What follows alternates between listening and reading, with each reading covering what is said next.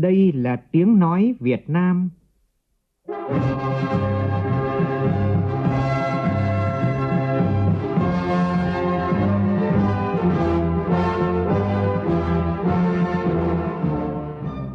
là tiếng nói Việt Nam, phát thanh từ Hà Nội, thủ đô nước Cộng hòa xã hội chủ nghĩa Việt Nam.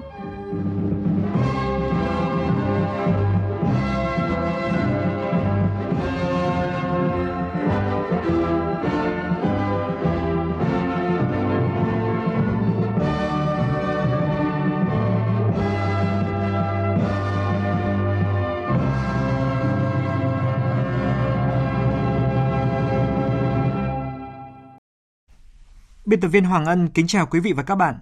Mời quý vị cùng nghe chương trình Thời sự trưa của Đài Tiếng Nói Việt Nam với những nội dung chính sau đây.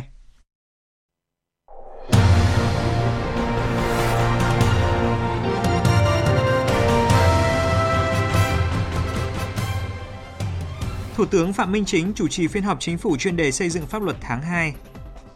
Phát động thi đua xây dựng đường dây 500 kV mạch 3 từ Quảng Trạch, Quảng Bình đến phố nối Hưng Yên – công trình trọng yếu góp phần bảo đảm cung cấp điện cho miền Bắc ngay ở thời điểm hiện tại và trong những năm tới. Tập đoàn Công nghiệp Viễn thông Quân đội Viettel giới thiệu chip 5G tân tiến và cách thức tương tác mới với trí tuệ nhân tạo tại Hội nghị di động thế giới đang diễn ra tại Tây Ban Nha. Đến với phần tin thế giới, nỗ lực tháo gỡ xung đột Israel-Hamas tại giải Gaza đang có những tín hiệu tích cực khi giới chức Mỹ cho biết phát thảo thỏa thuận ngừng bắn đã hình thành và có thể được công bố sớm nhất vào đầu tuần tới. Thụy Điển sẽ trở thành thành viên thứ 32 của Tổ chức Hiệp ước Bắc Đại Tây Dương NATO sau khi Quốc hội Hungary, thành viên cuối cùng của tổ chức này, phê chuẩn đơn xin gia nhập của Thụy Điển.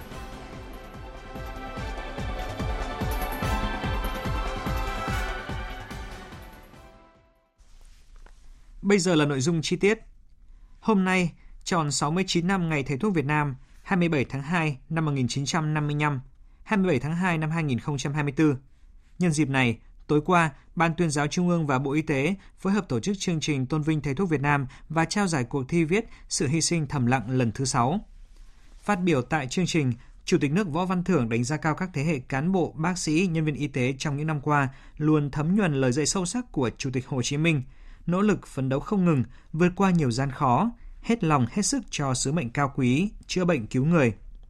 Là lực lượng nòng cốt chủ lực trong thực hiện nhiệm vụ chăm sóc bảo vệ nâng cao sức khỏe nhân dân, ngành y tế đã đạt được những thành tiệu quan trọng, tạo bước phát triển vượt bậc trong nhiều lĩnh vực chuyên ngành, góp phần nâng cao tầm vóc sức khỏe người Việt Nam, đóng góp rất quan trọng vào sự phát triển của đất nước, đưa Việt Nam trở thành điểm sáng trong thực hiện các mục tiêu thiên niên kỷ và đang vững vàng trong thực hiện các mục tiêu phát triển bền vững đến năm 2030 của Liên Hợp Quốc, đặc biệt là trong lĩnh vực y tế, chăm sóc sức khỏe nhân dân.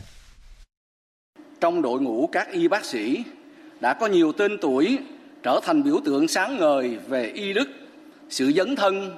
dám nghĩ, dám làm vì dân, vì nước, hết lòng vì người bệnh và là tấm gương nghiên cứu, đổi mới và sáng tạo. Nhiều thành tựu y khoa chuyên ngành đã trở thành niềm tự hào của y khoa Việt Nam, được ghi nhận trên bản đồ y khoa thế giới, mở ra triển vọng tốt đẹp trên con đường chinh phục các thách thức giới hạn trong điều trị những bệnh hiểm nghèo, hiếm gặp. Trong bối cảnh đại dịch Covid-19 tấn công vào mọi quốc gia, mọi thành trì y tế, đội ngũ y tế Việt Nam đã nỗ lực vượt qua nhiều khó khăn, gian khổ, chịu đựng nhiều mất mát, hy sinh để cùng toàn dân làm tốt nhiệm vụ phòng chống dịch bệnh. Những đóng góp to lớn của ngành y tế đã được Đảng, Nhà nước ghi nhận bằng nhiều phần thưởng cao quý được nhân dân trân trọng và tin yêu, được đồng nghiệp, người dân trong nước, khu vực và quốc tế đánh giá cao. Thay mặt lãnh đạo đảng, nhà nước, tôi trân trọng biểu dương những nỗ lực, cống hiến to lớn của đội ngũ y bác sĩ, cán bộ, nhân viên ngành y tế trong thời gian vừa qua. Chủ tịch nước tin tưởng đội ngũ cán bộ nhân viên ngành y tế sẽ luôn đoàn kết và sáng tạo, chung tay vì sự nghiệp chăm sóc, bảo vệ và nâng cao sức khỏe nhân dân, tiếp tục viết nên những câu chuyện nhân văn và cảm động, tiếp tục là nguồn cảm hứng lớn lao, mang đến niềm tin và hy vọng cho mỗi người, mỗi gia đình vào cuộc sống tốt đẹp hơn. Thưa quý vị, có biết bao nhiêu cuộc đời được hồi sinh sau những ca phẫu thuật kéo dài hàng giờ đồng hồ. các y bác sĩ đã tái sinh người bệnh bằng kỹ thuật cấy ghép nội tạng đỉnh cao và chính xác tuyệt đối. Trong những ngày đầu tiên của năm Giáp Thìn này, cô gái trẻ 21 tuổi đã nở nụ cười hạnh phúc khi đã tự thở những hơi thở đầu tiên từ hai lá phổi mới mà mình được nhận từ người cho chết não. Đây là ca ghép phổi được gần 100 y bác sĩ thuộc Bệnh viện Phổi Trung ương và các chuyên gia từ nhiều bệnh viện khác thực hiện thành công trong đúng đêm giao thừa vừa qua. Hơn một tuần sau ca ghép phổi, bệnh nhân đã bắt đầu tập đi, tự ăn, có thể nói, ho. Những biểu hiện cho thấy bệnh nhân đáp ứng tốt sau ca ghép. Dự kiến bệnh nhân sẽ được chăm sóc hậu phẫu ít nhất 3 tháng. Nếu đáp ứng tốt thì bệnh nhân có thể ra viện và đi học trở lại. Nhìn thấy con có thể tự ăn, tự tập hô hấp, dần đi lại được sau khi ghép lá phổi mới, mẹ bệnh nhân là bà Phạm Thị Tuyền không khỏi xúc động. Tôi chỉ đứng từ xa thôi, tôi nhìn thấy con rồi, con nói con chào mẹ. Nhìn nét mặt của cháu tươi và tôi thấy là sự sống cũng đã đến với cháu rồi. Phổi là tạng có liên hệ với môi trường bên ngoài thông qua hô hấp nên rất dễ bị nhiễm trùng. Chính vì thế, bệnh nhân sẽ được cách ly, được các bác sĩ chăm sóc ở phòng hậu phẫu. Tiến sĩ bác sĩ chuyên khoa 2 Nguyễn Viết Nghĩa, Phó trưởng khoa gây mê hồi sức Bệnh viện Phổi Trung ương cho biết. Trải qua 12 tiếng gác phổi, sau đó 14 tiếng thì bệnh nhân đã ờ, tỉnh táo hoàn toàn và chúng tôi đã tiến hành rút ống nội khí quản và 18 tiếng thì bạn đấy đã có thể ngồi và tự ờ, đút sữa để uống. Và đến hiện tại bây giờ thì các thông số về huyết động, về trao đổi oxy, về các ờ, chỉ số về viêm đều ở mức bình thường. Ở tuổi 21, nữ sinh đại học quê Bắc Cạn phải bỏ giữa chừng vì không may mắc bệnh phổi đục lỗ giai đoạn cuối. Đây là bệnh bẩm sinh rất hiếm gặp. Bệnh nhân phải thở oxy suốt 4 tháng qua. Nếu không được ghép phổi, sự sống của cô chỉ còn tính bằng tháng. Thời điểm người bệnh có thể tự thở, những hơi thở đầu tiên của hai lá phổi mới, những giọt nước mắt xúc động của cả người bệnh và ekip thực hiện ghép phổi đã rơi xuống trong niềm hạnh phúc vô bờ, trong đó có tiến sĩ bác sĩ Nguyễn Thị Bích Ngọc, trưởng khoa hô hấp Bệnh viện Phổi Trung ương. Mọi người thì cũng không ngờ được là em ấy có khả năng tự thở tốt sớm đến như thế. Thông thường thì ờ, sẽ rút ống nội khí quản trong vòng 24 giờ đầu hoặc là ở ngày thứ hai nhưng mà cũng không thể ngờ được là sau 14 tiếng thì đã rút ống nội khí quản cho em, nghĩa là em đã bắt đầu một cuộc đời mới bằng cái lá phổi mới. Thưa quý vị, ghép phổi là kỹ thuật khó nhất trong ghép tạng, đòi hỏi sự phối hợp nghiêm ngặt của tất cả các bộ phận. Sự thành công của các ca ghép phổi cho thấy Việt Nam đã tiếp cận và làm chủ được những kỹ thuật đỉnh cao trong lĩnh vực ghép tạng. Đây là thành tựu tiêu biểu của ngành y tế Việt Nam, mang lại những giá trị to lớn cho sức khỏe người bệnh và nhân dân. Và sắp tới, chương trình ghép phổi của Việt Nam sẽ được ghi nhận vào danh sách hệ thống ghép phổi trên thế giới. Thời sự VOV, nhanh, tin cậy, hấp dẫn. Mời quý vị nghe tiếp chương trình Thời sự trưa của Đài tiếng nói Việt Nam với những tin quan trọng khác. Sáng nay, Thủ tướng Phạm Minh Chính chủ trì phiên họp chính phủ chuyên đề xây dựng pháp luật tháng 2 để thảo luận xem xét cho ý kiến quyết nghị đối với 11 nội dung, gồm 5 dự án luật, 5 đề nghị xây dựng pháp luật và nội dung về chương trình xây dựng luật pháp lệnh. Cùng dự phiên họp có Phó Thủ tướng Lê Minh Khái, Phó Thủ tướng Trần Hồng Hà cùng các thành viên chính phủ, lãnh đạo các bộ ngành liên quan. Phóng viên Vũ Khuyên đưa tin.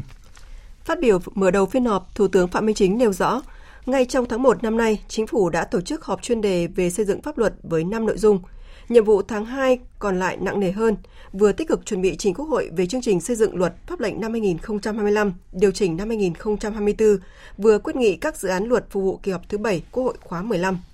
cho rằng đầu tư cho xây dựng pháp luật là đầu tư cho phát triển, Thủ tướng Chính phủ yêu cầu các bộ trưởng, thủ trưởng cơ quan thuộc chính phủ nêu cao tinh thần, nhiệm vụ, trực tiếp lãnh đạo, chỉ đạo, đưa ra tư duy, phương pháp luận, cách tiếp cận vấn đề để xây dựng pháp luật đảm bảo tiến độ, nâng cao chất lượng, tập trung nguồn lực, nhân lực cho công tác xây dựng pháp luật. Thủ tướng đề nghị các đại biểu tập trung trí tuệ, đi thẳng vào vấn đề, tập trung thảo luận về các vấn đề quan trọng, còn ý kiến khác nhau cần thảo luận, xin ý kiến chính phủ, đảm bảo tiến độ chất lượng của phiên họp. Tại phiên họp này, các thành viên chính phủ thảo luận xem xét cho ý kiến quyết nghị đối với 11 nội dung, gồm 6 dự án luật, gồm phòng không nhân dân, quản lý sử dụng vũ khí, vật liệu nổ và công cụ hỗ trợ sửa đổi, di sản văn hóa sửa đổi, sửa đổi bổ sung một số điều của luật tiêu chuẩn và quy chuẩn kỹ thuật, sửa đổi bổ sung một số điều của luật dược, đồng thời xem xét đề nghị xây dựng các luật hàm, cấp ngoại giao, hàng không sửa đổi, đường sắt sửa đổi, địa chất và khoáng sản, công nghiệp, công nghệ số và đề nghị về chương trình xây dựng luật pháp lệnh năm 2025, điều chỉnh chương trình xây dựng luật pháp lệnh năm 2024.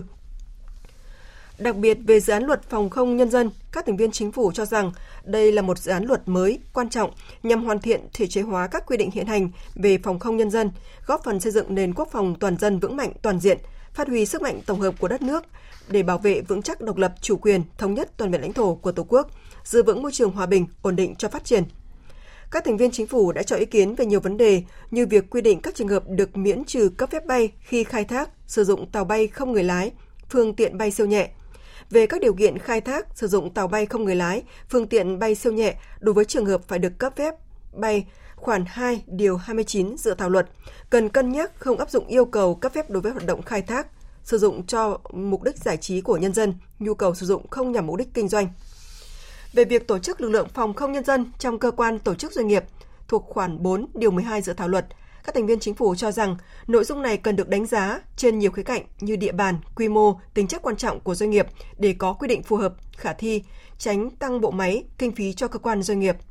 Đối với dự án luật sửa đổi, bổ sung một số điều của luật dược, các thành viên chính phủ nhận định đây là dự án luật quan trọng nhằm thể chế hóa các chủ trương, chính sách của Đảng, Nhà nước về định hướng chiến lược phát triển của ngành dược, khắc phục những bất cập hạn chế của quy định hiện hành, tăng cường khả năng tiếp cận thuốc của nhân dân, thúc đẩy phát triển công nghiệp dược, y học cổ truyền, cải cách thủ tục hành chính, tạo điều kiện thuận lợi cho người dân, doanh nghiệp, tăng cường trách nhiệm quản lý nhà nước về lĩnh vực dược. Thủ tướng yêu cầu Bộ Y tế tiếp thu ý kiến của các thành viên chính phủ về quy định kê khai giá bán thuốc, ra soát các quy định đảm bảo phù hợp với các luật hiện hành nhưng vẫn đảm bảo công tác quản lý nhà nước chuyên ngành, đồng thời giữ nguyên tắc an toàn, khoa học trong sản xuất, phân phối thuốc và nguyên liệu làm thuốc, đảm bảo quyền tiếp cận sớm thuốc của người dân, nhất là những thuốc mới, ưu đãi cho các doanh nghiệp sản xuất thuốc trong nước theo công nghệ hiện đại, có quy định cụ thể để khuyến khích chuyển giao công nghệ, cụ thể hóa đối với các chính sách phát triển dược liệu trong chiến lược phát triển ngành dược đã được Thủ tướng Chính phủ ban hành, có chính sách khuyến khích cho đầu tư phát triển ngành công nghiệp dược, chấm dứt cơ chế xin cho, giảm thủ tục hành chính, giám sát quảng cáo lĩnh vực kinh doanh sản phẩm dược. Sáng nay tại Hà Nội diễn ra lễ kỷ niệm 35 năm ngày báo Nhân dân cuối tuần ra số đầu 12 tháng 2 năm 1989, 12 tháng 2 năm 2024 và đón nhận huân chương lao động hạng 3. Tới dự có Ủy viên Bộ Chính trị, Thường trực Ban Bí thư, Trưởng ban Tổ chức Trung ương Trương Thị Mai, Bí thư Trung ương Đảng, Trưởng ban Tuyên giáo Trung ương Nguyễn Trọng Nghĩa. Tin của phóng viên Phương Thoa.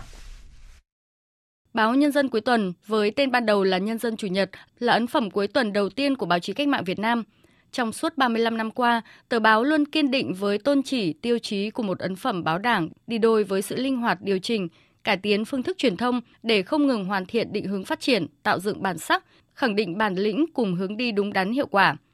Ghi nhận biểu dương kết quả đạt được 35 năm qua của báo Nhân dân cuối tuần, đồng chí Trương Thị Mai đề nghị thời gian tới với vai trò vị trí đặc biệt của mình, báo Nhân dân cần tiếp tục nỗ lực không ngừng đi đầu trong công tác tuyên truyền đường lối chủ trương của Đảng, phản ánh được những vấn đề sinh động thực tiễn, những vướng mắc hạn chế của quá trình phát triển, khơi dậy tinh thần yêu nước, ý chí tự lực tự cường, phát huy lòng tự hào dân tộc, sức mạnh đại đoàn kết, góp phần xây dựng đất nước phồn vinh hạnh phúc, nâng cao hình ảnh vị thế Việt Nam trên trường quốc tế. Đặc biệt cần tiếp tục giữ vững vai trò thông tin chính luận chủ đạo, giữ vững bản sắc, bản lĩnh ngọn cờ đầu của báo chí cách mạng, phù hợp với xu hướng phát triển, định hướng được dư luận xã hội trước tác động phức tạp của thông tin nhiều chiều từ mạng xã hội, tiếp tục thu hút đông đảo bạn đọc trong và ngoài nước, đáp ứng được yêu cầu của Đảng trong giai đoạn mới.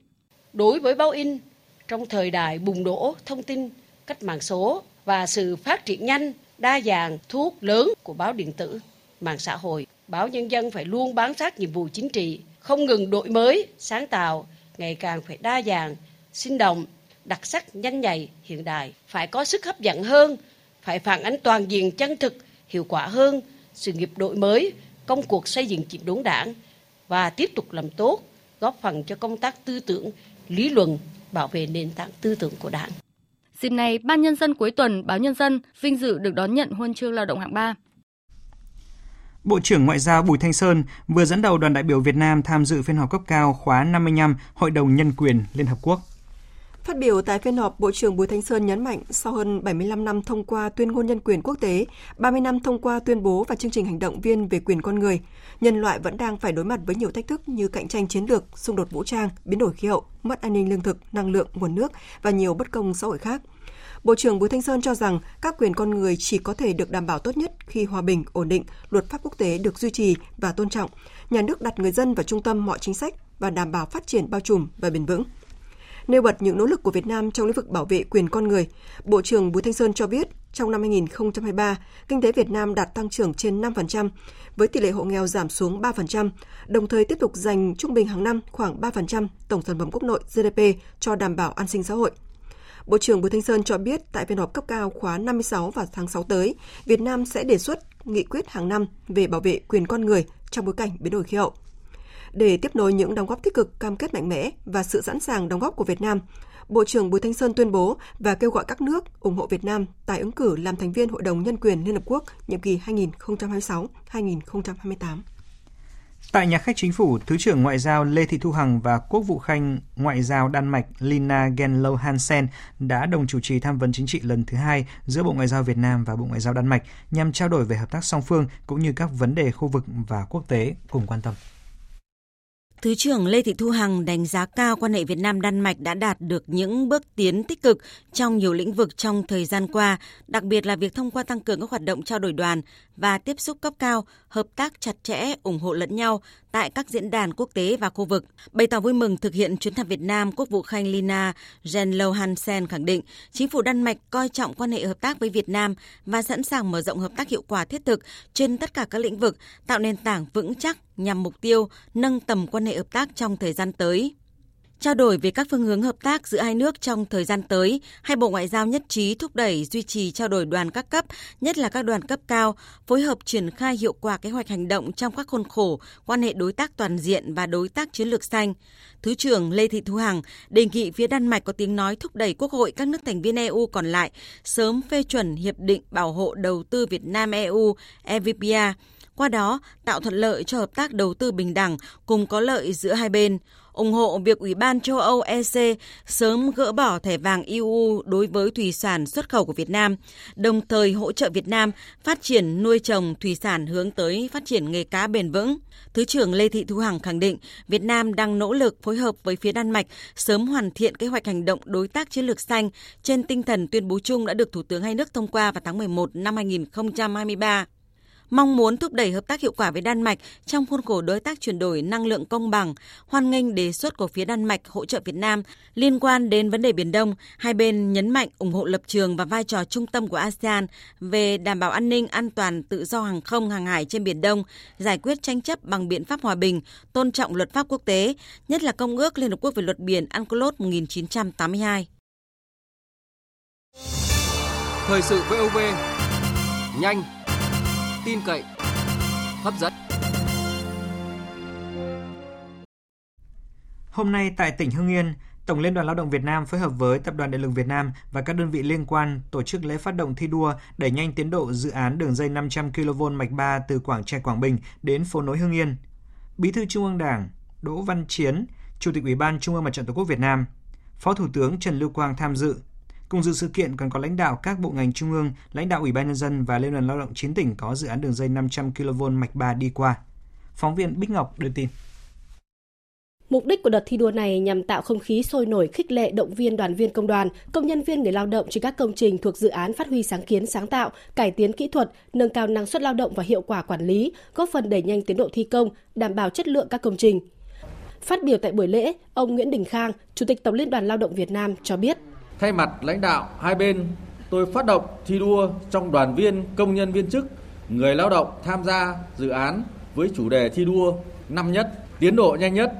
chất lượng tốt nhất, an toàn tiết kiệm nhất, sáng tạo nhất và chăm lo đời sống tốt nhất. Theo báo cáo, hiện nay dự án còn rất nhiều vướng mắc ảnh hưởng đến tiến độ hoàn thành dự án, nhất là công tác giải phóng mặt bằng tại một số vị trí cột và hành lang an toàn đường dây. Toàn tuyến hiện có 240 trong tổng số hơn 1.170 vị trí là các vị trí móng cọc ở địa hình hiểm trở, khó đưa trang thiết bị vào thi công nên phải thay đổi giải pháp thiết kế. Thay mặt lãnh đạo chính phủ, Phó Thủ tướng Trần Lưu Quang đánh giá cao và biểu dương sự nỗ lực phấn đấu của Tập đoàn Điện lực Việt Nam, chủ đầu tư Tổng công ty Truyền tải điện quốc gia, đại diện chủ đầu tư là các ban quản lý dự án các công trình điện miền Bắc và ban quản lý dự án các công trình điện miền Trung cùng các bộ ngành chức năng đã vượt qua rất nhiều khó khăn, thực hiện được một khối lượng công việc rất lớn. Để hoàn thành các dự án trong tháng 6 tới, theo chỉ đạo của Thủ tướng Chính phủ, Phó Thủ tướng Trần Lưu Quang đề nghị các bộ ngành trực tiếp là Bộ Công Thương, Bộ Nông nghiệp Phát triển Nông thôn, Bộ Tài nguyên Môi trường cùng lãnh đạo chính tỉnh thành phố quan tâm hỗ trợ, chỉ đạo cùng tập đồng Đoàn Điện lực Việt Nam để tháo gỡ kịp thời những khó khăn vướng mắt, thúc đẩy tiến độ công trình với mục tiêu chung là đảm bảo chất lượng, tiến độ, an toàn và hiệu quả của dự án. Tập đoàn Điện lực Việt Nam, chủ đầu tư là Tổng công ty Truyền tải điện quốc gia và các đơn vị trực thuộc cùng các nhà thầu phải đề cao tinh thần trách nhiệm, nghiêm túc thực hiện các cam kết trong hợp đồng và các quy định của pháp luật để đảm bảo hoàn thành dự án theo đúng tiến độ, chất lượng của công trình. Lãnh đạo chính phủ cũng đề nghị các bộ ngành, lãnh đạo tỉnh ủy, ủy ban nhân dân các tỉnh có dự án đi qua cần tiếp tục quan tâm chỉ đạo các sở ngành địa phương liên quan vào cuộc quyết liệt để bàn giao toàn bộ vị trí móng còn lại trong tháng 2 năm nay và bàn giao toàn bộ hành lang tuyến trước ngày 15 tháng 3 năm 2024 để thi công đồng loạt nhằm hoàn thành dự án trong tháng 6 năm 2024 nhằm đảm bảo an ninh cung cấp điện, Tổng Liên đoàn Lao động Việt Nam kịp thời phát hiện những nhân tố mới, nhân tố điển hình từ quá trình thi công dự án để đề nghị các cấp có thẩm quyền khen thưởng kịp thời. Tại Hà Nội, Bộ Kế hoạch và Đầu tư vừa tổ chức phiên họp ban soạn thảo tổ biên tập nghị quyết sửa đổi, bổ sung nghị quyết số 119 của Quốc hội về thí điểm mô hình chính quyền đô thị và một số cơ chế chính sách đặc thù phát triển thành phố Đà Nẵng. Ông Nguyễn Văn Quảng, Bí thư Thành ủy Đà Nẵng cho biết, thành phố đang phối hợp với Bộ Kế hoạch và Đầu tư và các bộ ngành để xây dựng đề xuất các cơ chế chính sách đặc thù cho thành phố. Thành phố đã báo cáo và xin ý kiến Thủ tướng Chính phủ về việc này và Thủ tướng đã có gợi mở định hướng các nội dung quan trọng. Trước mắt, thành phố Đà Nẵng mong muốn đưa việc hình thành trung tâm tài chính và dự thảo nghị quyết để làm nền tảng cho quá trình triển khai sau này. Về vấn đề nhân lực cho ngành công nghệ cao, bán dẫn, Bí thư Thành ủy Đà Nẵng cho biết, thành phố muốn đào tạo và thu hút được nhân lực cần phải có cơ chế đặc thù. Cùng với đó, cần thêm các cơ chế để mua sắm, đầu tư cho cơ sở hạ tầng, cho nghiên cứu chip, đào tạo nhân lực. Ông Nguyễn Văn Quảng, Bí thư Thành ủy Đà Nẵng nhấn mạnh. Thành phố đã chỉ đạo các sở ngành liên quan ra soát, nghiên cứu cơ chế chính sách của các địa phương là với một cái quan điểm là chúng tôi đề xuất là không áp dụng một cách dập khuôn và sẽ đảm bảo tính khả thi, phù hợp với định hướng và thực tiễn của thành phố. Trên cơ sở đó, thành phố đề xuất 21 cơ chế chính sách đã được áp dụng với thành phố Hồ Chí Minh, Hải Phòng, Khánh Hòa. Thưa quý vị, cùng với cả nước thì hôm nay hàng các tỉnh thành phố trên địa bàn quân khu 7 đã tổ chức lễ giao nhận quân cho các đơn vị quân đội và công an. Phản ánh của nhóm phóng viên thường trú tại thành phố Hồ Chí Minh. Ở các địa phương trên địa bàn quân khu 7 năm nay, tỷ lệ công dân trình độ từ cao đẳng đến đại học, thanh niên là cán bộ viên chức đang công tác tại các địa phương và thanh niên là con của cán bộ công chức nhập ngũ tăng so với năm 2023. Trong số đó có hàng trăm công dân là đảng viên. Nhiều gia đình có anh em song sinh viết đơn tình nguyện và trúng tuyển nghĩa vụ quân sự. Ghi nhận tại các điểm giao quân, sau khi lãnh đạo các địa phương tặng quà cho các thanh niên và thực hiện các nghi lễ khai trống hội tòng quân, thắp đuốc truyền thống, các địa phương đã tiến hành bàn giao những thanh niên ưu tú trúng tuyển nghĩa vụ quân sự và nghĩa vụ công an cho các đơn vị nhận quân. Tại Bình Phước, hơn 1.600 tân binh lên đường nhập ngũ thực hiện nghĩa vụ bảo vệ Tổ quốc. Trong không khí vui tươi, 1.550 thanh niên tỉnh Bình Dương cũng đã lên đường làm nhiệm vụ. Trong số này có hơn 1.000 thanh niên tình nguyện viết đơn lên đường nhập ngũ. Trước lễ giao quân, các địa phương trên địa bàn tỉnh Bình Dương tổ chức các đoàn thăm hỏi động viên tặng quà cho thanh niên lên đường nhập ngũ với tổng số tiền hơn 3 tỷ đồng. Ngoài ra, thành phố Tân Uyên đã trao 19 sổ tiết kiệm, mỗi sổ 10 triệu đồng cho công dân trúng tuyển có hoàn cảnh gia đình khó khăn. Năm nay, tỉnh Đồng Nai có 3.238 thanh niên lên đường nhập ngũ, còn tỉnh Bà Rịa Vũng Tàu có 1.802 thanh niên lên đường nhập ngũ, trong đó có 4 nữ thanh niên tình nguyện nhập ngũ đều có trình độ cao đẳng đại học. Nữ tân binh Hoàng Thanh Trúc, 24 tuổi, nhà ở phường 7, thành phố Vũng Tàu chia sẻ. Thấy môi trường quân đội này cho em nhiều cái kỷ luật với lại bản lĩnh hơn nên là em viết đơn tình nguyện. Bố mẹ em thì vui lắm. Cũng trong sáng nay, hơn 3.400 thanh niên của hai tỉnh Long An và Bình Thuận phấn khởi lên đường nhập ngũ. Thanh niên Hoàng Vũ Huy Thăng, ngụ xã Tiến Lợi, thành phố Phan Thiết, tỉnh Bình Thuận, vừa tốt nghiệp đại học và trúng tuyển nghĩa vụ quân sự, nói. Em gửi lời tới gia đình, bố mẹ, bố mẹ của em luôn giúp đỡ em, tạo điều kiện cho em gọi là thuận lợi nhất trên cái con đường mà em đã chọn. Tại hội nghị di động thế giới đang diễn ra ở Barcelona của Tây Ban Nha, Tập đoàn Công nghiệp Viễn thông Quân đội Viettel chính thức ra mắt cộng đồng công nghệ toàn cầu chip 5G và VIAN, sản phẩm công nghệ tạo ra cách thức tương tác mới với trí tuệ nhân tạo AI dưới hình dạng con người. Viettel cho biết rằng là VIAN đã trò chuyện với khách tham quan triển lãm tại hội nghị một cách thân thiện và tự nhiên. Trong khi đó thì chip 5G của Viettel có khả năng tính toán 1.000 tỷ phép tính mỗi giây, tương đương với chip 5G của nhóm 10 công ty bán dẫn hàng đầu trên thế giới. Cùng với đó, Viettel giới thiệu hệ thống mạng lưới tự động tối ưu hiệu suất hoạt động, tiết kiệm điện năng và tự động giải quyết sự cố ứng dụng cho cả 5G và 4G đang được triển khai toàn diện tối ưu tại Việt Nam và 10 quốc gia Viettel đang đầu tư kinh doanh. Hội trợ quốc tế đồ gỗ Mỹ nghệ xuất khẩu Việt Nam lần thứ 15 đang diễn ra tại trung tâm triển lãm Sky Expo Việt Nam, công viên phần mềm Quang Trung, quận 12, thành phố Hồ Chí Minh. Tham gia có hơn 600 doanh nghiệp với gần 2.000 gian hàng trên tổng diện tích 36.000 m2. Đây là hoạt động xúc tiến thương mại cho ngành gỗ và nội ngoại thất của Việt Nam trong năm nay. Theo ông Đặng Quốc Hùng, Tổng Giám đốc Công ty Cổ phần Thủ công Mỹ nghệ Gỗ Liên minh, đơn vị tham gia tổ chức hội trợ cho hay, mặc dù xuất khẩu gỗ và nội thất thu về gần 1 tỷ 800 triệu đô la Mỹ trong tháng đầu năm nay, nhưng ngành gỗ cũng như các doanh nghiệp xuất khẩu gỗ của Việt Nam đang đối mặt với một số vấn đề ảnh hưởng trực tiếp tới sự phát triển bền vững, song vẫn còn nhiều cơ hội mới cho doanh nghiệp trong ngành thông qua hội trợ này à, đưa các doanh nghiệp đến những cái thị trường mới. Có thể không có những đơn hàng lớn nhưng mà vẫn có những đơn hàng nhỏ. Đó sẽ giúp doanh nghiệp duy trì sản xuất. Hiện nay xét về cái mức độ tiêu dùng á, thì cái thị trường lớn nhất ngoài châu Âu với Mỹ thì Trung Quốc họ là đặt vấn đề là mua hàng đặc biệt là những sản phẩm là ngoại thất. Thứ hai là thị trường Ấn Độ. Vừa rồi là mức độ tăng trưởng tới 300% thứ ba là thị trường Trung Đông. Cho nên vẫn hy vọng cái thị trường cũng rất là tiềm năng cho các doanh nghiệp Việt Nam chúng ta. Sáng nay tại Gia Lai, Bộ Nông nghiệp và Phát triển Nông thôn tổ chức triển khai kế hoạch năm 2024 của nhóm công tác đối tác công tư PPP về rau quả. Hội thảo được tổ chức trong bối cảnh ngành nông nghiệp tăng cường triển khai thực hiện các cam kết tại Hội nghị Liên Hợp Quốc về biến đổi khí hậu lần thứ 26, gọi tắt là COP26, về giảm phát thải khí nhà kính và chiến lược phát triển nông nghiệp và nông thôn bền vững giai đoạn 2021-2030, tầm nhìn đến năm 2050. Phóng viên Minh Long đưa tin. Với chủ đề thúc đẩy nông nghiệp xanh, phát triển bền vững các chuỗi liên kết, sản xuất, tiêu thụ và xuất khẩu rau quả, các tham luận tại hội thảo đã cùng chia sẻ giải pháp phát triển trong hợp tác sản xuất bền vững ngành rau quả cũng như phát triển chuỗi giá trị để nâng cao hiệu quả sản xuất rau quả tại Việt Nam.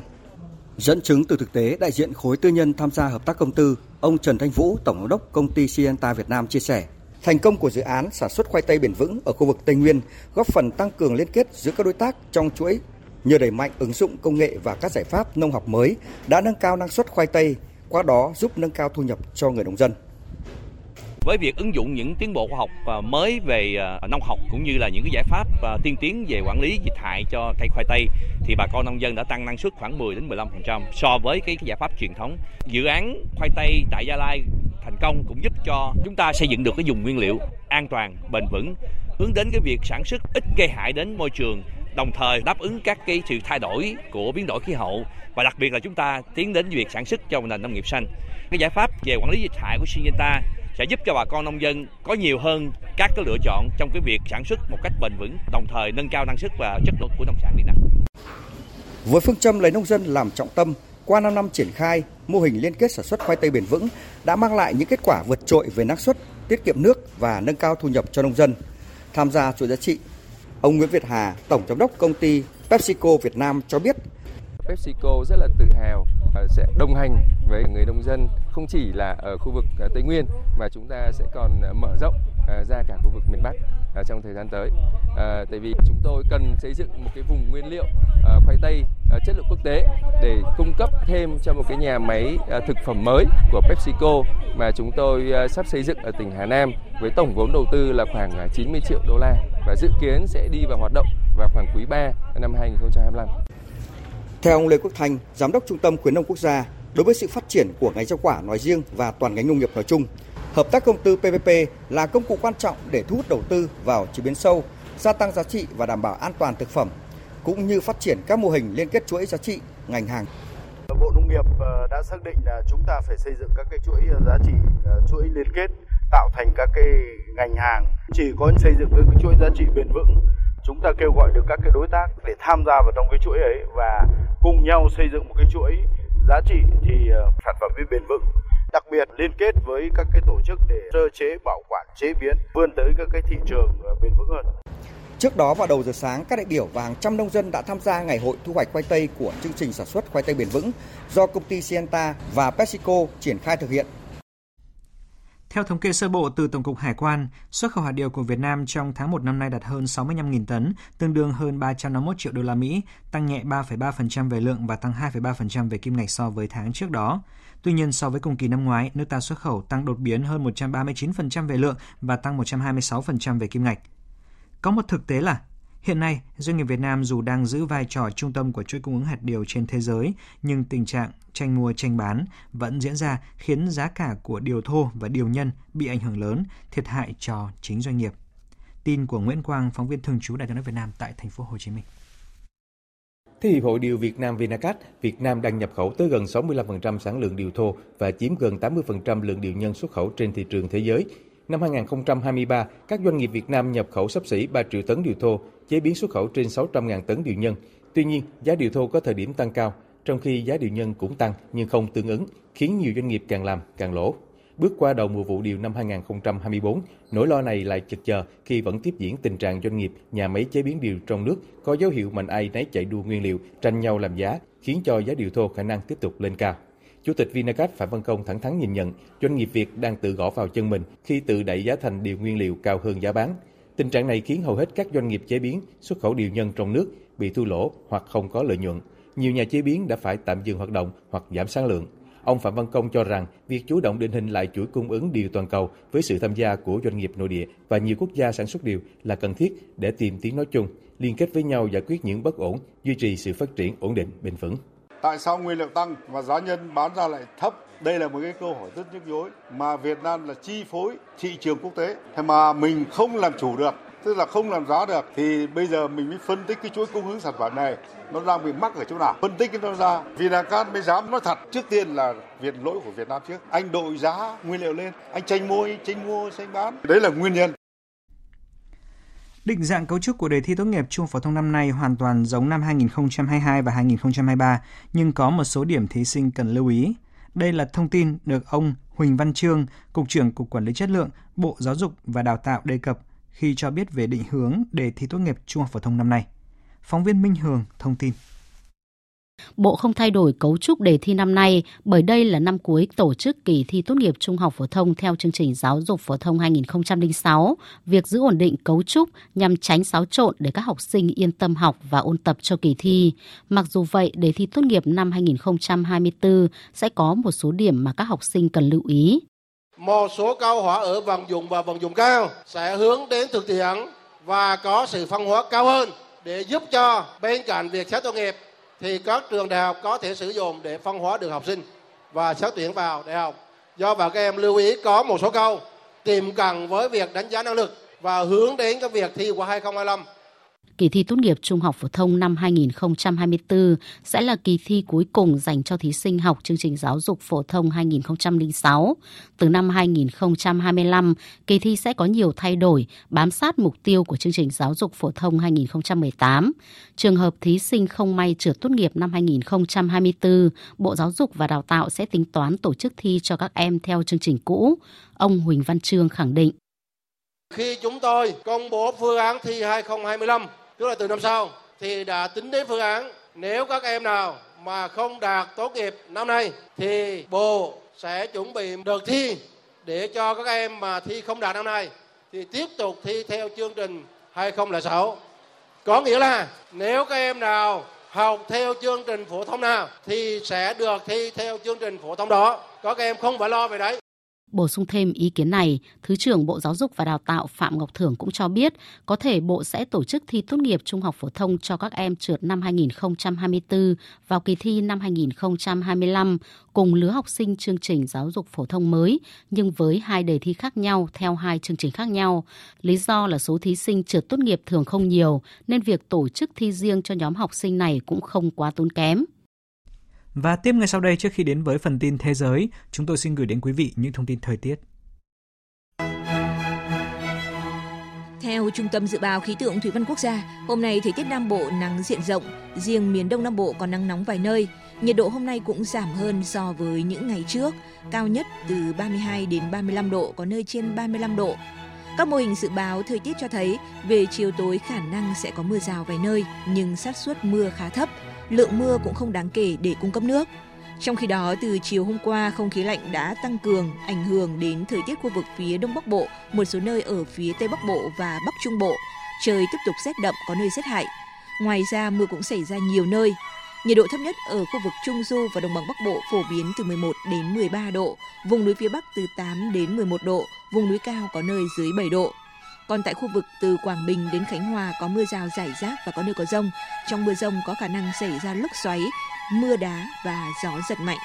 Trên biển, vùng biển phía đông bắc của Bắc Biển Đông tiếp tục có gió đông bắc mạnh cấp 6, giật cấp 7, cấp 8, biển động. Vùng biển từ Bình Thuận đến Cà Mau, phía tây khu vực Nam Biển Đông, bao gồm vùng biển phía tây quần đảo Trường Sa, có gió đông bắc mạnh cấp 5, có lúc cấp 6, giật cấp 7, biển động. Xin chuyển sang phần tin thế giới. Mỹ, Ai Cập, Qatar và Israel có thể sẽ đạt được hiểu biết chung về dàn ý sơ bộ của một thỏa thuận về trả tự do cho các con tin và lệnh ngừng bắn tạm thời ở Gaza. Đây là khẳng định của Cố vấn An ninh Quốc gia Mỹ Jake Sullivan. Khẳng định này được xem là một tín hiệu tốt cho những người dân Palestine đang phải sống khốn khổ trong chiến tranh và nghèo đói ở Gaza. Biên tập viên Châu Anh tổng hợp thông tin. Saad Sehada, 11 tuổi, cùng hai cậu em trai là Seras, 9 tuổi và Ismail, 8 tuổi, đã mất cả bố lẫn mẹ trong các cuộc không kích của Israel hồi tuần trước. Ba anh em không có nhà, không có thức ăn, hàng ngày lang thang ở Deir Bala của Gaza. Saad cho biết. Chúng cháu thường ăn thức ăn cho chim, cho ngựa. Nó đắng. Chúng cháu không muốn ăn, nhưng không thể không ăn vì không có gì để ăn. Thậm chí, hai ngày chúng cháu mới được ăn một lần. Ba anh em nhà Saad chỉ là ba trong số hàng ngàn người Palestine ở Gaza đang vật lộn với nạn đói hoành hành. Vùng đất nhỏ bé nơi 2,3 triệu người đang sống dưới đạn pháo dữ dội của Israel kể từ ngày 7 tháng 10 năm ngoái, khi nước này giao tranh với Hamas. Theo dữ liệu của Liên Hợp Quốc, hơn 30.000 người đã thiệt mạng. Gần như toàn bộ người dân còn lại ở Gaza phải di tản. Gần 1 phần 10 trẻ em dưới 5 tuổi ở Gaza bị suy dinh dưỡng trầm trọng. Những tiếng nói của cộng đồng quốc tế yêu cầu phải có một lệnh ngừng bắn ngay lập tức ngày càng tăng lên. Không dừng ở những lời kêu gọi, các hoạt động ngoại giao con thoi cũng liên tục diễn ra. Theo truyền thông của Ai Cập, những nỗ lực trung gian của Ai Cập và Qatar đang có những dấu hiệu tích cực. Hãng tin Reuters dẫn nguồn tin ở Ai Cập cho biết, sẽ có hai cuộc đàm phán dự kiến diễn ra ở Doha và Cairo nhằm tìm cách đạt một thỏa thuận ngừng bắn ở Gaza vào tuần tới. Nội dung thỏa thuận được kỳ vọng bao gồm chấm dứt xung đột, thả các con tin Israel, trả tự do cho các tù nhân Palestine và tăng cường viện trợ nhân đạo vào Gaza. Hôm qua, Cố vấn An ninh Quốc gia Mỹ Jake Sullivan cũng tiết lộ thông tin về việc Mỹ, Ai Cập, Qatar và Israel đã đạt được hiểu biết chung về dàn ý sơ bộ của một thỏa thuận, nếu có, về trả tự do cho các con tin và lệnh ngừng bắn tạm thời ở Gaza. Mặc dù không có gì chắc chắn về thời gian các cuộc đàm phán, song các chuyên gia phân tích đều nhận định hiện Israel và Hamas đều đang phải chịu những sức ép buộc cả hai phải cân nhắc đến giải pháp ngừng bắn. Hơn 20 nhà lãnh đạo và quan chức cấp cao Mỹ và châu Âu đã nhóm họp tại thủ đô Paris của Pháp để thể hiện sự đoàn kết với Ukraine. Cuộc gặp diễn ra trong bối cảnh phương Tây ngày một chia rẽ về việc hỗ trợ Ukraine khi cuộc xung đột tại nước này đã bước sang năm thứ ba mà vẫn chưa có dấu hiệu lắng dịu. Biên tập viên Thu Hoài tổng hợp thông tin.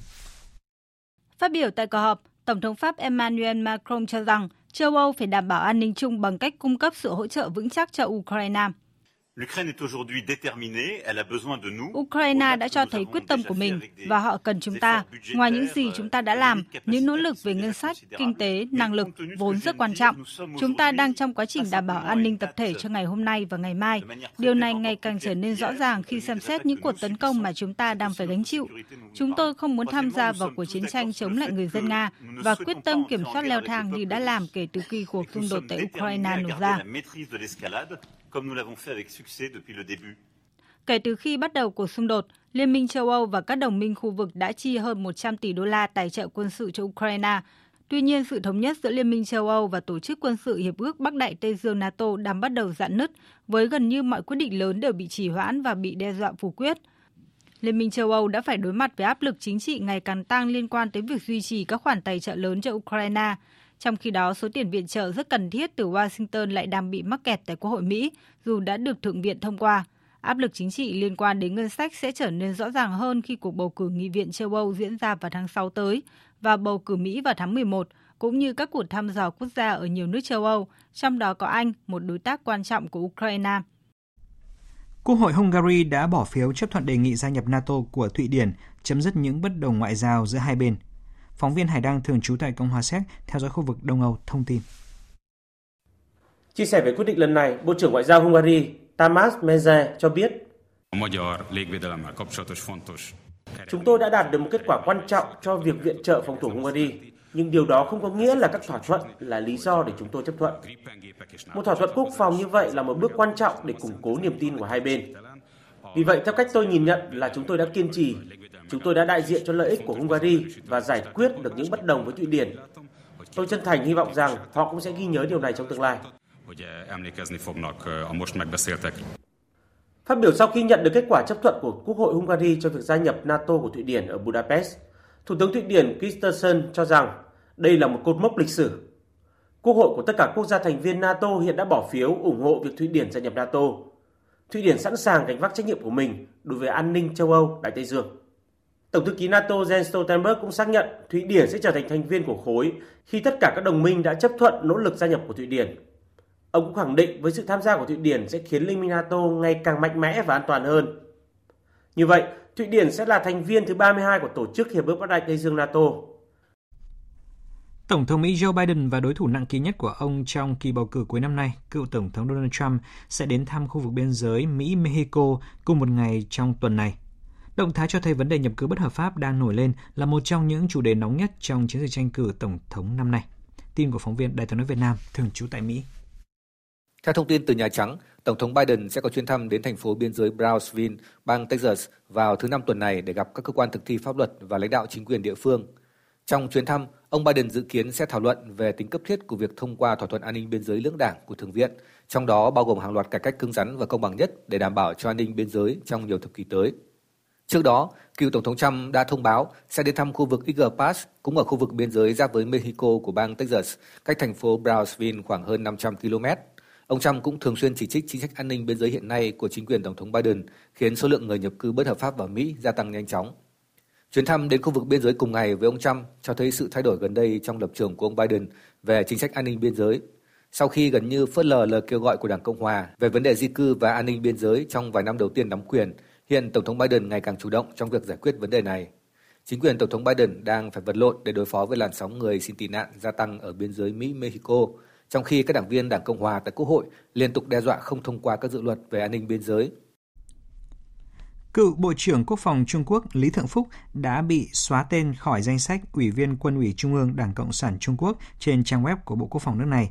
Đây là dấu hiệu cho thấy ông Lý có thể đã bị cách các chức vụ trong đảng. Phóng viên Bích Thuận thường trú Đại tiếng nói Việt Nam tại Trung Quốc đưa tin.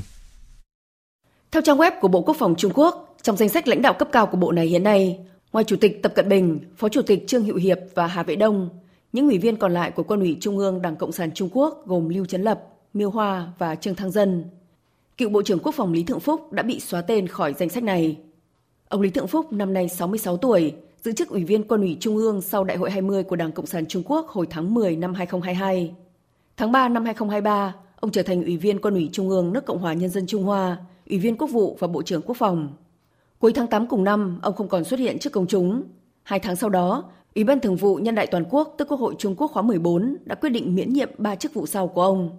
Tuy nhiên, chức ủy viên Quân ủy Trung ương Đảng Cộng sản Trung Quốc vẫn được giữ nguyên vào thời điểm đó.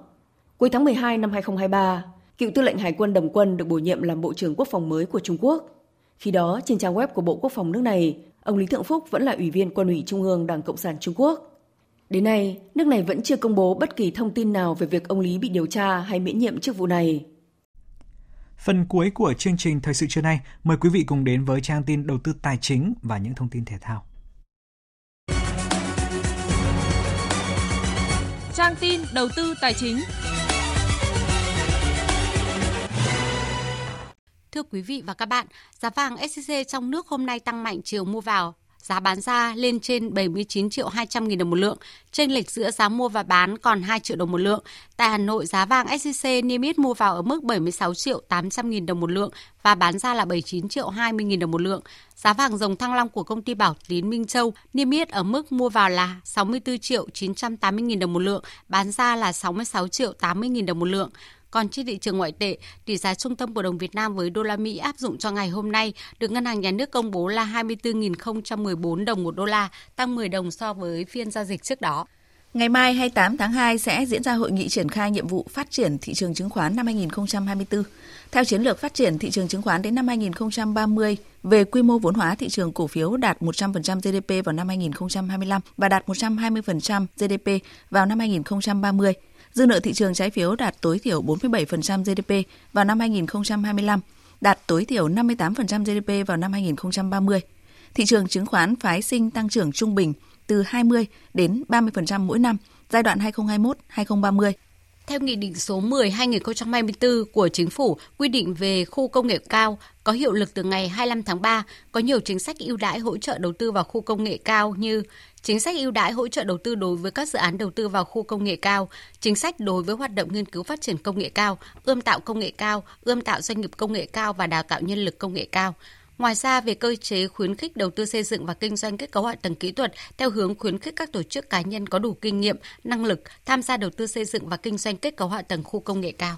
Trên thị trường chứng khoán, phiên giao dịch sáng nay tâm lý tích cực hơn ngay từ đầu phiên khi sắc xanh mở rộng trên bảng điện tử cũng như ở nhóm Blue Chip, giúp VN Index tịnh tiến dần và vượt qua mốc 1.230 điểm sau hơn một giờ giao dịch. Đáng chú ý nhất đó là sự trở lại của nhóm cổ phiếu thép đang thuộc top dẫn đầu thanh khoản trên sàn giao dịch. Kết thúc phiên giao dịch sáng nay, VN Index đạt 1.229,5 điểm, HNX Index đạt 234,13 điểm. Đầu tư tài chính biến cơ hội thành hiện thực. Đầu tư tài chính biến cơ hội thành hiện thực. Thưa quý vị và các bạn, theo số liệu mới nhất của Ngân hàng Nhà nước, lãi suất đồng Việt Nam bình quân liên ngân hàng tại kỳ hạn qua đêm phiên 22 tháng 2 đã giảm về còn 3,85% sau khi tăng lên 4,14% trước đó. Đây là kỳ hạn chính chiếm khoảng 90 đến 95% giá trị giao dịch. Vậy lãi suất liên ngân hàng giảm có tác động thế nào đến thị trường chứng khoán? Ghi nhận của phóng viên Đài Tiếng nói Việt Nam qua ý kiến của các chuyên gia. Trước đó, lãi suất liên ngân hàng đã liên tục tăng mạnh trong 3 phiên đầu tuần trước với kỳ hạn qua đêm vượt 4% và chạm mức cao nhất trong vòng 9 tháng. Các kỳ hạn một tuần và một tháng cũng tăng mạnh. Tuy nhiên, ngay sau đấy, lãi suất liên ngân hàng lại quay đầu giảm. Theo chuyên gia, lãi suất liên ngân hàng tăng nhanh và mạnh với kỳ hạn qua đêm, còn cao hơn các kỳ hạn một tuần cho đến 3 tháng, cho thấy diễn biến này mang tính ngắn hạn. Lãi suất liên ngân hàng sẽ sớm hạ nhiệt trong thời gian tới khi tiền gửi của người dân quay trở lại hệ thống sau kỳ nghỉ Tết và không còn bị ảnh hưởng bởi những yếu tố ngắn hạn. Ông Phùng Gia Tân, Giám đốc Chiến lược Oracle Việt Nam Investment cho biết. Đầu năm mới thì ờ, doanh nghiệp và người dân, cái lượng tiền gửi của họ trong hệ thống ngân hàng là họ rút ra chi tiêu và chưa kịp quay trở lại hệ thống. Điều này cũng gây một phần lên áp lực cho thanh khoản hệ thống. Phần tỷ lệ dự trữ bắt buộc của một số ngân hàng tổ chức tín dụng có nhu cầu là nâng cái tỷ lệ dự trữ bắt buộc để đảm bảo tính an toàn của hệ thống. Thế nên là trong ngắn hạn, lãi suất liên ngân hàng đặc biệt là cuối tuần vừa rồi là nó hạ nhiệt với diễn biến ngắn hạn, thị trường nhiều khả năng sẽ trở lại xu thế phân hóa mạnh giữa các nhóm cổ phiếu của các doanh nghiệp niêm yết. Dòng tiền cũng sẽ dịch chuyển luân phiên qua các nhóm ngành, các nhóm vốn hóa để tìm kiếm lợi nhuận. Việc giảm lãi suất thường đi kèm với cung ứng thanh khoản kỳ hạn ngắn và chi phí vốn kỳ hạn ngắn giảm theo. Ngoài ra, sự quyết liệt của các nhà điều hành cũng sẽ giúp thúc đẩy sự kỳ vọng của giới đầu tư. Vậy nên về cơ bản, giảm lãi suất là tốt với thị trường chứng khoán. Ông Nguyễn Thế Minh, giám đốc phân tích chứng khoán Iunta Việt Nam cho biết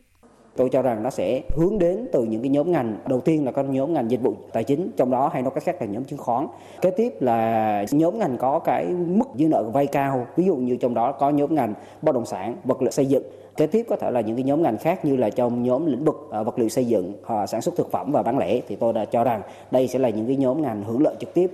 cái mặt bằng lãi suất cho vay có mức giảm. Như vậy thì điều này nó sẽ là một yếu tố kích thích để tăng trưởng tín dụng sẽ có mức khả quan hơn. Tuy nhiên để tác động đến nền kinh tế thì tôi cho rằng nó sẽ còn điều kiện đủ đó là đà hồi phục của kinh tế thế giới. Như vậy thì tôi cho rằng là cái điểm rơi mà để có sự giao thoa hết đồng thuận cả hai thì tôi cho rằng là rơi vào thời điểm đầu năm 2024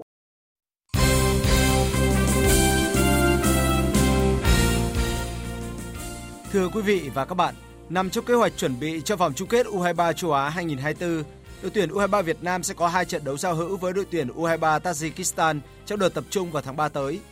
Tuyển U23 Việt Nam sẽ hội quân trở lại, bắt đầu từ ngày 12 tháng 3 với khoảng 30 cầu thủ được triệu tập. Cùng thời điểm, đội tuyển Việt Nam tập trung chuẩn bị cho hai trận đấu với tuyển Indonesia tại vòng loại thứ hai World Cup 2026 khu vực châu Á. Do huấn luyện viên trưởng Philippe Chusie bận dẫn dắt đội tuyển Việt Nam thi đấu hai trận với đội tuyển Indonesia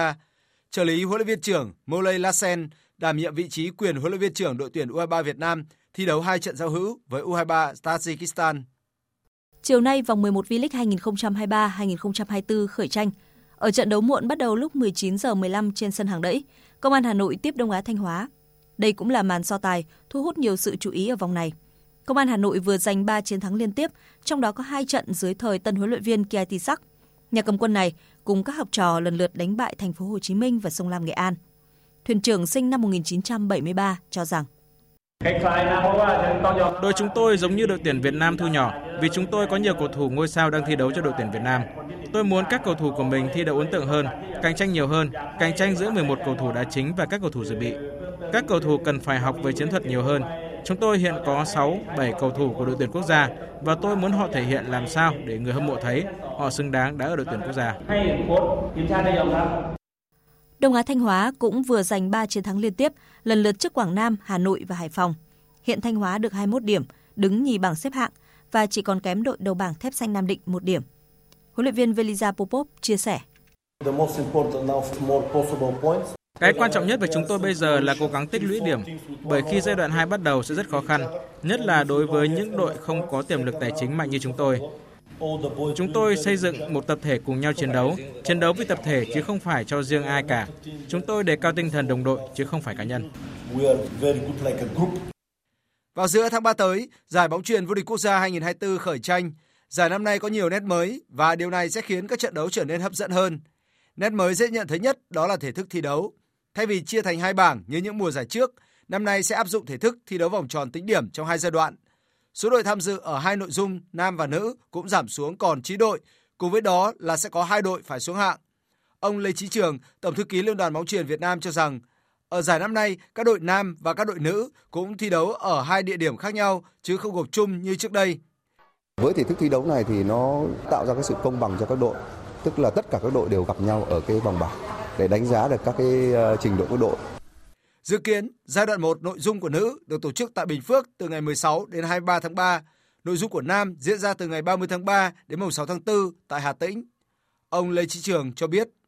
Nếu mà tổ chức cả nam cả nữ cùng với nhau thì phải kéo dài thời gian ra rất là dài, gần như gấp đôi đối với cái thời gian tổ chức nam riêng nữ riêng. Hiện tại, các vận động viên đang chạy đua với thời gian nhằm giúp thể thao Việt Nam tìm kiếm thêm những tấm vé đi dự Olympic Paris 2024. Trong quá trình chạy nước rút, các thành viên được đầu tư trọng điểm đã được ngành thể thao cho hưởng chế độ đặc biệt. Theo đó, 89 vận động viên huấn luyện viên của 15 môn được hưởng chế độ 640.000 đồng một người một ngày kể từ tháng 2. Ông Đặng Hà Việt, Cục trưởng Cục Thể dục Thể thao cho biết. Cái việc mà tăng cái nguồn kinh phí này nó sẽ giúp cải thiện về chế độ ăn uống, trong đó còn nâng cao lên các cái vấn đề về thực phẩm bổ sung để giúp cho vận động viên đảm bảo năng lượng cũng như là quá trình hồi phục để các vận động viên luôn ở cái trạng thái sung sức nhất để thi đấu để đạt được những thành tích cao. Đến thời điểm hiện tại, thể thao Việt Nam mới có 4 vận động viên giành xuất chính thức dự Olympic Paris 2024, gồm Trịnh Thu Vinh, Lê Thị Mộng Tuyền ở môn bắn súng, Nguyễn Thị Thật môn xe đạp và Nguyễn Huy Hoàng môn bơi. Trong khi đó, chỉ tiêu mà ngành thể thao đặt ra là có từ 12 đến 15 vận động viên đoạt vé dự Thế vận hội. Sắp tới, các vận động viên Việt Nam sẽ tiếp tục tham gia vào những cuộc thi vòng loại Olympic đầy khó khăn, thử thách với hy vọng sở hữu tấm vé đi Pháp vào mùa hè năm nay. Ông Đặng Hà Việt cho rằng Tuy là khó nhưng mà để đạt được mức đề ra là từ 12 đến 15 thì chúng tôi vẫn có niềm tin là chúng ta sẽ đạt được cái chỉ tiêu đã đề ra từ ban đầu. Trong ngày thi đấu đầu tiên của giải bơi các nhóm tuổi châu Á lần thứ 11 đang diễn ra tại Philippines, đội tuyển bơi Việt Nam đã giành được 4 huy chương vàng, 7 huy chương bạc, 5 huy chương đồng. Bốn vận động viên giành huy chương vàng là Phạm Thanh Bảo, nội dung bơi ếch, lứa tuổi trên 18, Trần Hưng Nguyên, nội dung 200m hỗn hợp, lứa tuổi trên 18, Dương Văn Hoàng Quy, nội dung 200m hỗn hợp, lứa tuổi từ 13 đến 14 và Nguyễn Huy Hoàng, nội dung 800m tự do, lứa tuổi trên 18. Dự báo thời tiết Tin dự báo thời tiết chiều và đêm nay. Phía Tây Bắc Bộ nhiều mây có mưa mưa nhỏ, riêng Điện Biên Lai Châu chiều giảm mây trời nắng trời rét, riêng Lai Châu Điện Biên đêm trời rét, nhiệt độ từ 13 đến 19 độ, riêng khu vực Điện Biên Lai Châu cao nhất từ 24 đến 27 độ. Phía Đông Bắc Bộ và Thanh Hóa nhiều mây có mưa nhỏ, trời rét đậm có nơi rét hại, nhiệt độ từ 12 đến 17 độ, vùng núi từ 9 đến 12 độ, vùng núi cao có nơi dưới 8 độ. Khu vực từ Nghệ An đến Thừa Thiên Huế nhiều mây, phía Bắc có mưa nhỏ, phía Nam có mưa rào rải rác và có nơi có rông, phía Bắc trời rét, phía Nam đêm trời lạnh, phía Bắc nhiệt độ từ 15 đến 20 độ, phía Nam từ 19 đến 25 độ. Khu vực từ Đà Nẵng đến Bình Thuận nhiều mây, có mưa rào và có nơi có rông. Riêng Ninh Thuận, Bình Thuận chiều nắng đêm không mưa, nhiệt độ từ 22 đến 29 độ, phía Nam cao nhất từ 29 đến 31 độ. Tây Nguyên chiều nắng đêm không mưa, nhiệt độ từ 18 đến 31 độ. Nam Bộ ngày nắng, riêng miền Đông có nơi có nắng nóng, đêm không mưa, nhiệt độ từ 24 đến 35 độ, miền Đông có nơi trên 35 độ. Khu vực Hà Nội nhiều mây có mưa nhỏ, trời rét đậm, nhiệt độ từ 12 đến 16 độ. Tiếp theo là dự báo thời tiết biển, Bắc Vịnh Bắc Bộ có mưa rải rác, tầm nhìn xa trên 10 km, giảm xuống từ 4 đến 10 km trong mưa, gió Đông Bắc cấp 5, chiều có lúc cấp 6, giật cấp 7, biển động. Nam Vịnh Bắc Bộ và vùng biển từ Quảng Trị đến Quảng Ngãi có mưa rải rác, tầm nhìn xa trên 10 km, giảm xuống từ 4 đến 10 km trong mưa, gió Đông Bắc cấp 4, cấp 5. Vùng biển từ Bình Định đến Ninh Thuận, từ Bình Thuận đến Cà Mau có mưa rào vài nơi, tầm nhìn xa trên 10 km, gió Đông Bắc cấp 4, cấp 5, có lúc cấp 6, giật cấp 7, biển động. Vùng biển từ Cà Mau đến Kiên Giang không mưa, tầm nhìn xa trên 10 km, gió Đông cấp 4, cấp 5. Khu vực Bắc Biển Đông có mưa vài nơi, tầm nhìn xa trên 10 km, gió Đông Bắc cấp 5, riêng vùng biển phía Đông cấp 6 có lúc cấp 7, giật cấp 8, biển động mạnh. Khu vực giữa Biển Đông và khu vực quần đảo Hoàng Sa thuộc thành phố Đà Nẵng có mưa rào và rông vài nơi, tầm nhìn xa trên 10 km, gió Đông Bắc cấp 5. Khu vực Nam Biển Đông và khu vực quần đảo Trường Sa thuộc tỉnh Khánh Hòa có mưa rào và rông vài nơi, tầm nhìn xa trên 10 km, gió Đông Bắc cấp 5, riêng vùng biển phía Tây có lúc cấp 6, giật cấp 7, cấp 8, biển động. Vịnh Thái Lan có mưa rào vài nơi, tầm nhìn xa trên 10 km, gió đông đến đông nam cấp 3, cấp 4. Vừa rồi là những thông tin thời tiết, bây giờ chúng tôi tóm lược những tin chính đã phát trong chương trình. Tổng Liên đoàn Lao động Việt Nam phối hợp với Tập đoàn Điện lực Việt Nam và các đơn vị liên quan tổ chức lễ phát động thi đua đẩy nhanh tiến độ dự án đường dây 500 kV mạch 3 từ Quảng Trạch Quảng Bình đến phố nối Hưng Yên. Dự án có ý nghĩa rất quan trọng để tăng cường năng lực lưới điện truyền tải 500 kV Bắc Trung. Nỗ lực tháo gỡ xung đột tại giải Gaza đang có những tín hiệu tích cực khi mà giới chức Mỹ cho biết phát thảo thỏa thuận ngừng bắn đã hình thành và có thể được công bố sớm nhất vào đầu tuần tới.